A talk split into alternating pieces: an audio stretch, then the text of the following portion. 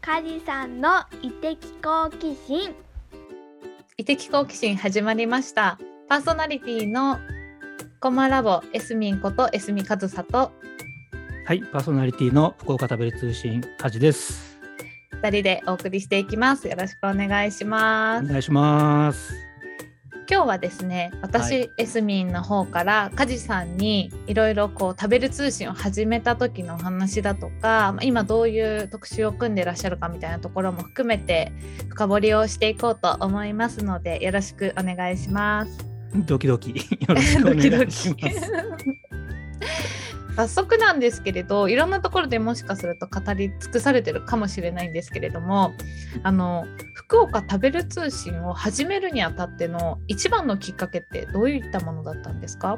都市と地方をつなぐとか、生産者と消費者をつなぐみたいなことをやりたいなってずっと思ってたんですね。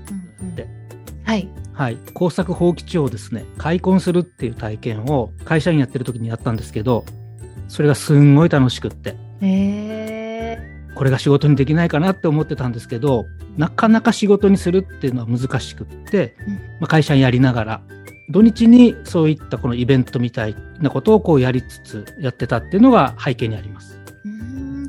その開墾体験はなんかどうどういういきさつで申し込まれたんですか？えっとね実はですね主催したんですよ。主催だったんですか？主催したんですね。あそうだったんだ。農家さんと知り合ってその農家さん、千葉県の君津ってところにいらっしゃる農家さんですなんですけどもその農家さんの最初お手伝いをやってたんですけども耕作放棄地開墾しなきゃいけないってなった時に、いや、これ人でかかるよね。どうやって人集めるって話になった時に、誰かがね、イベントにしちゃおうかって言ってたんですよ。ああなるほど。そう、工作放棄地開墾ツアー。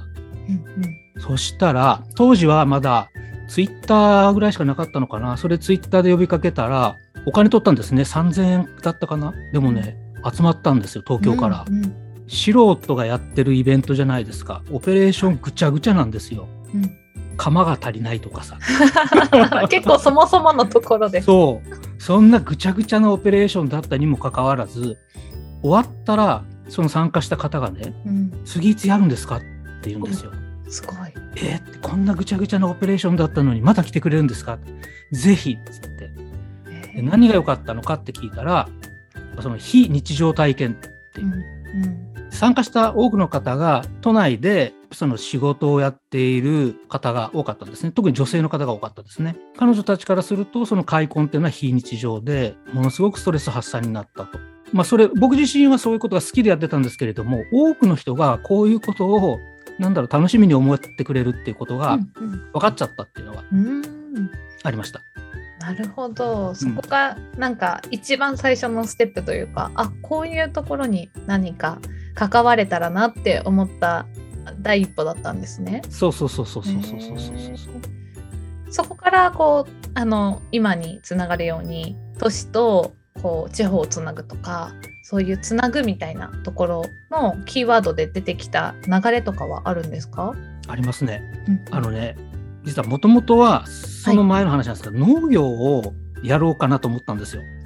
農家になろうと。農家になろうかなと思ったんですよ。で、実際真剣に調べたり、地域の自治体の農政課とかにも足を運んだりして、どうやったら実現できるのかっていうことをやったんですけども、結論から言うとですね、一箇所に農家さんってやっぱ一箇所にいなきゃいけないじゃないですか。その、まあ、簡単に言うと生涯にわたってその土地と関わっていかなきゃいけない。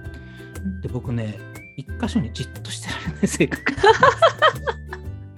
そもそものところでねそもそものところで俺絶対じ一箇所にじっとしてらんないなって思ったのなるほどだ。から多分ね農業をやりたいんじゃなくってその農っていうフィールドでうん。つなぐとかはい。そこで何かをやっている人を眺めたり自分が関わってるっていうのが楽しいなっていうのがうんに気づきましたと。なるほど。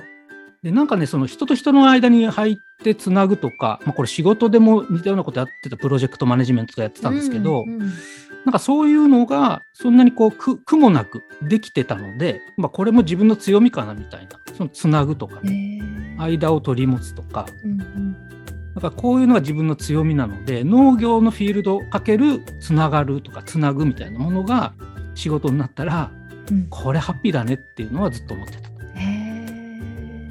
え越境人材みたいなやつですね。まさにいろんなところとこうつないでいくというか今一番求められている人なわけですけれども。それが脳とその脳農業のフィールドか脳というフィールドの中でまあ自分のそのつなぐみたいな特性を生かして、うんよし何かやろうって思った時にすぐにこう食べる通信が思い浮かんだんですか、全然全然。うんあの食べる通信はですね全然知らなくってその時は。うん、そうなんですね。うんで、少なくともこの都会ので働いてる人とうんいわゆる農家さんをつなぐっていうのはまず一つできそうだな。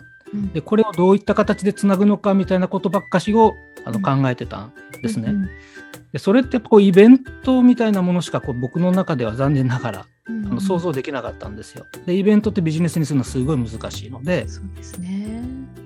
でそれをずっと考えながら普通の会社員やってた時に、うんえー食べる通信の親元東北食べる通信っていうのがあって、それを立ち上げた高橋博之さんっていうのがいいんですけども、はいその人が書いた「都市と地方をかき混ぜる」っていう本を読んだんですよ。その本がそうなんです。巡り合わせだったんですね。なるほど。これじゃんみたいな。うんうん。あったみたいな。ここにあったと。うん、これならできるかもって思った。えちなみにその本に出会うまではずっとお一人で考えてたんですか、ビジネスどうしようかなとか。それとも、はい。あじゃあ立ち上げるのももうまずは一人でやろうって、あのね結構ねビジネスモデルもめっちゃ考えてうん。例えば今で言う畑をシェアするシェア畑とかさ、マイファームとかあるじゃない？ありますね。あのサービスが出る前からあのビジネスモデル俺考えてたのね。いやめっちゃ今流行ってるじゃないですか。数年後しに行こうね。まあそれをやらなかったのは僕のあのそこまでっていうななあれなんですけど。ちょっと違ったっていう。違ったっていうかできなかったんですけど、うんそういうことはずっと考えてたんですよ。へただやっぱこの自分がやるとしたら地元の福岡だなみたいなことも考えてて、ーそうかそうか。拠点がもう福岡がいいなってそういうところ地元に帰ってっていうのがあって、うんうん。でシェア畑とかマイファームっていうのはやっぱその都市近郊ねやっぱ東京とそうかですね。大阪とか、うん。そういったとこじゃないとなかなかそのちゃんと持続的に回していく、儲かりながら回していくにはちょっと難しいのかなみたいなのがあって、東京でやりたいわけじゃないもんねっていうのはずっと思ってたと。そうだったんだ、うん。なるほど。じゃあ都市っていう軸とその脳っていう軸とつなげるみたいなちょっとずつこうキーワードがうん。いろいろ検討する中で浮かんできて、うん。そのなんかキーワードがつながった感覚だったのがまさに高橋さんの著書を読まれてからこれじゃんみたいな。あ全部つながるっていう体験だったんですね。そう特集、まあ、簡単に言うと記事を書かないといけないんですけど、はい書いたことないけどなんかできそうと思ったのね。うん、いけるって。うん、なんで俺自分でいけると思ったかわかんないんだけど、うんうんこれならいけるかもっていいですね。なんかそのアニマルスピリッツ感がすごいいいじゃないですか。こう、あ、これはいけるぞみたいな。うんやれそうだっていうか、やりたいって思いと、いやーそうそうそうそうそうえーウィルそとキャンがもこう重なってちゃんと、で、マスとも重なって、来ましたね知的系。ウィルとキャンとマスと。重なった。いや全然いいんだけど重なったね。重なりましたね。うん。すごい。で速攻で高橋宏之さんに連絡取って読みましたと、話聞きたいんですっつったらうん。車座やってると。うん。やってるからそこに来たらどうですかってことではい。山梨県の甲府で開かれている車座に僕当時横浜に住んでたんですけど行きましたよでそこでひろゆきさんの話高橋ひろゆきさんの話を聞いてまあ偉そうなんですけどあこの人本物だと思ったんですね、うん。もうその人が発する言葉言霊みたいなものも感じたし、あこの人は打算っていうかその、まあ、本当に心からこういうことをやりたいと思ってるなって思ったので、やりたい。で福岡ってみたら福岡食べる通信がなかったのね。ラッキーですよね。そう 僕の中ではやりたいと思った時にあでも福岡なんて絶対誰かやってるだろうなと思ったわけよ、うん。ない。やってないじゃん空席。うん。これ俺が今やるって言わないと絶対誰かやると思って唾つけたみたいな。あ、もうじゃあ何も準備なく思いだけこう持って、やりたいあんですけど。空いてるもうやるしかないみたいな。うん。本当思っちゃって。へえ。うん。家族とか会社とかどうすんのみたいなこと言われたんですけどとりあえずちゃんと後考えますっつってじゃあかでもとりあえず宣言だけしてあとは説得するっていう方に。へえなんかこの梶さんってもともとそういうふうに衝動的にあー思ったらやっちゃうみたいなそういう性格なんですか？過去振り返ると。意外とそうかも。ああそうなんだ。意外とそうかもしれないです。例えば転職とかうん。会社辞めるとか。うん。あのグロービス入るとかうん。意外とそうかも。ああそうですか。いやなんかねこれ異的好奇心につながるんじゃないかってちょっと思ってるんですけど あのねついついこう人って何か選択する時しかも結構大きな選択じゃないですか。転職、うんうん。グロービス通う起業するって何が大きいってこの経済的な基盤が少し変わっていくっていうこの時に衝動的に動ける人ってなかなか いないなと。まあ私もそうなんですけど あの人のこと言えないんですけどなんかその衝動はどどういうとこから湧き上がってくるんですか？ねえ。おへそのあたりかな。あそうなんだ。あもうそわそわしちゃう感じ？そう。かな、まあ、衝動が出るよね。うん。で衝動が出た後に比較的こう冷静になって、まあいわゆるそのどういうことをこうクリアしなきゃいけないのかみたいなものは一応考えると、うんまあ、それは経済的なこととかね、環境が変わることとか考えますね。そこはね結構ちゃんと調べますね。あそこはちゃんと思考に行って知的にこいうく。調べていくと。すんごいやる、うん、その調べているのはうんと例えば誰かを説得するためなのかはたまた自分自身をこう納得するためなのか両方なのかどれなんですか？いい質問だね。多分ねそれ自分を納得させるためだね。そうなんだ。うんなるほど。そうだと思いますね。うんうん、自分を納得させないと人うん。を説得できないよね。あいやもういや本当その通りですね。ね。いやそうなんですよ。そうそう自分がやっぱり何て言うんだろう心からそう思っているっていうことにあのさっきの梶さんの言葉を借りると高橋さんの言葉には魂が乗ってたというか重みがあったみたいな話あったと思うんですけど、まあ、そういうふうに自分も伝達できないみたいなそういうところがあるんですかね。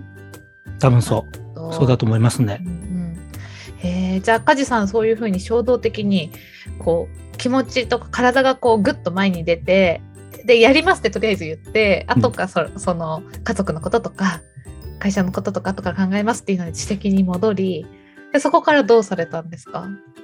まあまあ、だから、お金のこと、うん。家族のこと、うん。仕事のこと、考えましたね。考えて手を動かして、まあちょっと真面目な話すると定量定性全部あすごい。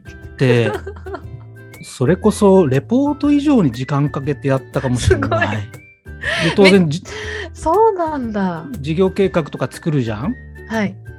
ね、大体見えますから、どういうふうな事業計画になるのかなとかって考えていくと、うんあキャッシュ、例えば3年間赤字だったとしたら、キャッシュこんだけいるねとか、へえ自己資金だとこれぐらいまでだったらなんとかいくとか、うん。じゃあ調達どうすべすすっかみたいな問いが出てくるでしょ？うん。でそんな時にはもうすでに起業してるやつらとかに連絡取って、ちょっと壁打ちしてっつって。おお資いいですねとか。仲間そううん。そうあそうそうそう。そういう時の仲間はねすごいいい。だからそのネットワークはなんか僕はすごく恵まれてるかもそうなんですね。え、そのなんか、その仲間っていうのに、どちらかというと、今の梶さんの話だと、聞きたいことがもうクリアになってから行くっていう感じ。そっちが多いですか？それとも、なんかまだ悶々としてるタイミングでも、その仲間からアドバイスもらったりみたいな、されてたんですか？あーどっちもあるかな、うんうん。ただこの食べる通信をやるってなった時は、比較的自分の中でも問いが明確でしたね。うん、うん。うん。もやもやはあんまなくってだからそれはおそらくもう自分の中でもうやるって決めちゃったからだと思う。ああ、もうやるって決めたらね、一直線に事業計画も立てるし、そのためにどうすればいいか、具体的なことも聞くしっていう。そうそうほらほら不安ってさ結局その何がわからないかっていうのが一番不安じゃないですか。そうですね。そうからそこにちゃんと問いが立立てられてればその問いをあとは解くか解かないかっていう話だけなのでそんなに不安じゃなくなるんですよね。うん、なんかそんな気はする。なるほど。なんかじゃあその不安をきちんとこう対応していくというか自己対話自己納得するためにきちんとこう思考でもこう納得しながら時に人の力も借りながらクリアにしていってよしいけるってなって本当にスタートするみたいなそういうステップだったんですかああそうです。まあ基本、よしいけるまでならないんだけどね。うんうん。もうこれ以上考えてもしょうがないと思ってあなるほど。あもうここここもうここまでの材料でじゃあうちのかみさんにちょっと話すべみたいな。うんうんうんまあ、そうですよね。あの、うん。思考だけしてやめたはなかなか 難しい。それもそれでまた難しいんで。じゃあやってみようっていうことで。ご家族の理解も得られ。得られというかなんかもう向こうが妥協した感じかな。ちょちょっと話があるんだけどっつって。うん。会社辞めて食べる通信やろうと思うんだけどって。もう完全に怒りマークが見えるんだよねこの辺に。はあみたいな。かみさんは？で食べる通信購読するんじゃなくってやるって言ったみたいな。うん。うん。って。はあみたいな。で、そっから、そそっからいろいろこう、思い、今みたいな思いを語って、計画立ててるから、お金の面もつって、うん。数字の話しだしたのが逆に逆効果だったみたいで、はい。もうなんかそこまで、あの、準備ししてて私に相談するの3日みたいな感じになって、もっでそと前段階で言えと。イエーイみたいな感じで、で、そっからね、俺が喋るっていうよりも、あの、うんかみさんがずっと、うんあ、これやばいな、これ、ポッドキャストだから全員に聞かれちゃうんだ。そうですよ。これまでの苦労みたいなことをこうお話しされましてですね、歴史を。歴史を、そう、若干黒歴史をですね、いやもうそれもそうだね、つって、ごめんね、とかっつって聞いて、3時間ぐらいずっとお話聞いてて、でも風呂入るって言って、かみさんがうん喋り疲れたのが、うんえ、いいの？っつったら、どうせやるんでしょ？って言われて。もう最後はね。優しいですね。まあ、こんだけ数字まで見せられたら本気なんだなって分かっちゃったから。いや、多分ね、数字よりも、うんあのね、多分後で分かったんだけど、あ後でこれは僕は思ったんだけど、うん多分彼女が怒ったのは、あなただけいつも自分のやりたいことやれていいねみたいなところで怒ってたのかもしれないんだよね。なるほど。なるほど。えちょっと私今耳が痛いですもん自分の家族に置き換えた時に「あっ」つって今多分夫そう思ってるなって思いながら 聞いておりました。ちなみに、あの、今はすごく応援してくれてますよ。なんか僕の参謀みたいな。彼女にしゃ喋ってないことないですね。食べる通信でやってることで。うん。会社員の時って仕事の話をほとんどしなかったんだけど、うん食べる通信始まってからはもうゼロだね。隠し事ゼロ。全部喋ってる。へえいやなんかな何が違うんでしょうね会社の時とうんその食べる通信の時って、何が変わったんですか？なんだろうね。一番大きいのはもう自分が鎧取っちゃったからなんなんだよあね。あ鎧ね。そう。その鎧っていうのは肩書きとか役職とかこれまで培ってきた経験みたいな見栄えがいいものですよね。で、食べる通信って今までのキャリアがほとんど通用しない。そうですまあ、まあそうね。うん能力で言うと、あんまり活かせるところがないものをやっちゃったからさ、うんこれはできるけどこれはできませんみんな手伝ってって言うしかなかったのね。でそれを言えたっていうのが僕の中ではすごく大きくってそれこそあのエスミンの前で言うのもあれなんだけどもうフルチンになっちゃったわけよ。うん。もう梶原慶三ってこんな人間ですバーンとかっつって。でこれするまではすんごく怖かったんだけど、うん。したらめっちゃ気持ちよくなっちゃって。ありのままってこういうことだみたいな。そう。意外とそれを多くの友人が受け止めてくれてさ、うん。うん、助けてやるかみたいな。でそうやってこう自分をこうパッとこう出せちゃったからかみさんに対しても出せたかもしれない。うんうんう。んうん、すごい本当になんかカチさんにとってその瞬間がもう一回生まれ直すっていうかもう一回生まれてまた裸ん坊の赤ん坊状態になって0歳から 関係構築もそうですけど奥様との関係もそうだし仲間との関係もある意味一つこれまでの肩書きとかじゃないリセットしてあのカジュアル系像としてこう接するというかなんかそういう機会になったんですね。なりましたね。あー生まれ直しか。なるほど。なんか僕はね、元の自分に戻った感じがあるんですよ。いいですね。いいですねその言葉。いいですね。小学校時代ぐらいの自分に戻った感じがあるんへですよ。ーあしかも小学校ぐらいなんですね。うん。うんうん。だんだんこう思春期入って大人になっていくに従ってルールが分かってくるじゃないですか。うんで社会人になるとそのルールの中でどうやって出世していくかとかどうやって、ねお金稼げるようになるかみたいなことが僕らの時代はまたそういう時代だったんですね。例えばじゃあ自分をこう殺さないといけないとかこういろんな鎧をまとってみたいなねことを30年以上やってきて小学校の時とかってもう本当に能天気だったんだよね。好きなことしかやってなくってで人にも迷惑かけててうん。迷惑かけてたんだ。僕の小学校時代を知ってる人は僕のことをジャイアンって言います。あそうなんですね。うん 俺のものは俺のもの、お前のものも俺のもの。そう唯一ちゃんと学んだのはジャイアンじゃダメなんだっていうのは学んだ。なるほど。そこは違う。心優しく。そっかそっか。みんなで分かち合うってことを学び。へえそうか。でもなんかその裸になれたっていうのも何かやっぱりきっかけがあって裸になったんですよね。うん、あそうですねあります。うんうん。創刊号を。発刊するときに購読してもらわないといけないわけですね。うん、でその購読のプロモーションみたいなものを Facebook で僕ずっとやってたんですね。うんうん1ヶ月ぐらいで100人ぐらいの方が購読を申し込みしてくれましたと。うんで当初のスタートが150人くらいっていうふうに自分実は自分で見込んでたので、まあ、想定ぐらいだなと思ってたんですよ。はい。ところがねなんかその夜も眠れなくなってきたわけ ですね。はい。まあだからしばらくこの赤字がずっと続くわけでねそうですすよ。ね。はい、うんうんでなんかこうそれがだんだんだんだん怖くなってきてうんこのままじゃいけないみたいな前提を話すとですねちゃんとマーケティングをしてペルソナも決めてはい。福岡食べる通信ってこんな感じだよねみたいな、まあ、そういうこう打ち出し方をた当初はしてたんですよ。はい。例えば具体的に言うと福岡食べる通信を購読している私っておしゃれみたいなはい。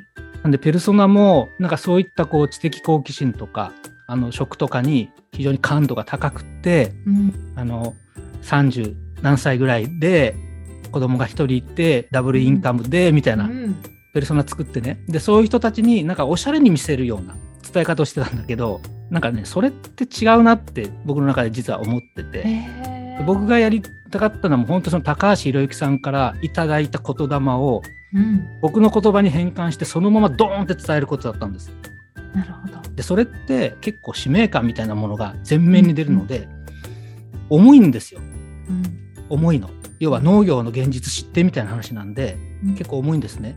でビジネスを30年やってきた人間としてはちゃんとやっぱそのビジネスとして回さなきゃいけないのでちゃんとマーケティングプロセス踏んでみたいなことがあったんだけどいやこれもうこのままだったら人集まんないし俺の本当の思い伝わんないなって思ってうんで Facebook であのその思いの丈をぶちまけたんですよ。もう全部さらけ出した。そしたら友達の中でシェア、シェア、シェア、シェア、シェア。で、結局1ヶ月で100人ぐらいだったのが、そこから2週間で400人まで孤独が増えたんですよ。それはもう本当に驚いてさ、そこが一番大きかったですうね。ん素敵だけじゃない。ロゴスだけじゃない。パトスだみたいな。情熱とかまあだから本当なんて言うんですかね。あのその時の私梶さんの投稿拝見しましたけど本当に飾ることなく刺さるものしかないというか、うん。これ見て心動かないって逆に難しいなみたいなねそう。そういう内容ですもんね。うん。だからそれで自分で書いててうわ長えとかって思ったし、これ全部読んでくれる人絶対ねえだろうなと思ったんだけどうん。これで増えなかったらもう俺はそこまでの人間だしもうこれでスタートするしかないって結構ね、うん。あの書いた後はすっきりなったんだよね。えー。うん、結こだから僕の中ではこの50年生きてきてますけど一番の体験かも。一番の体験か。そうか、うん。そのフェイスブックで自分の本当の思いとかなんかこう頭で考えるだけじゃないなんかこう本当にそれこそ多分最初に受けたし衝動的な自分みたいなうん、本能的な自分みたいなところの思いの丈がそこに全部乗っかってたわけですね。だねうん今考えるとそう。かっこいい。だね いやいやいやでもね本人はね必死だったけど、ね。本当に必死でさ。そうですよね。うんえーで創刊号がまあだから400人とかから始まってうん、今700人ぐらいまで増えてるそうなんですね。おかげさまで。徐々に徐々にですけど、広がってます。すごい。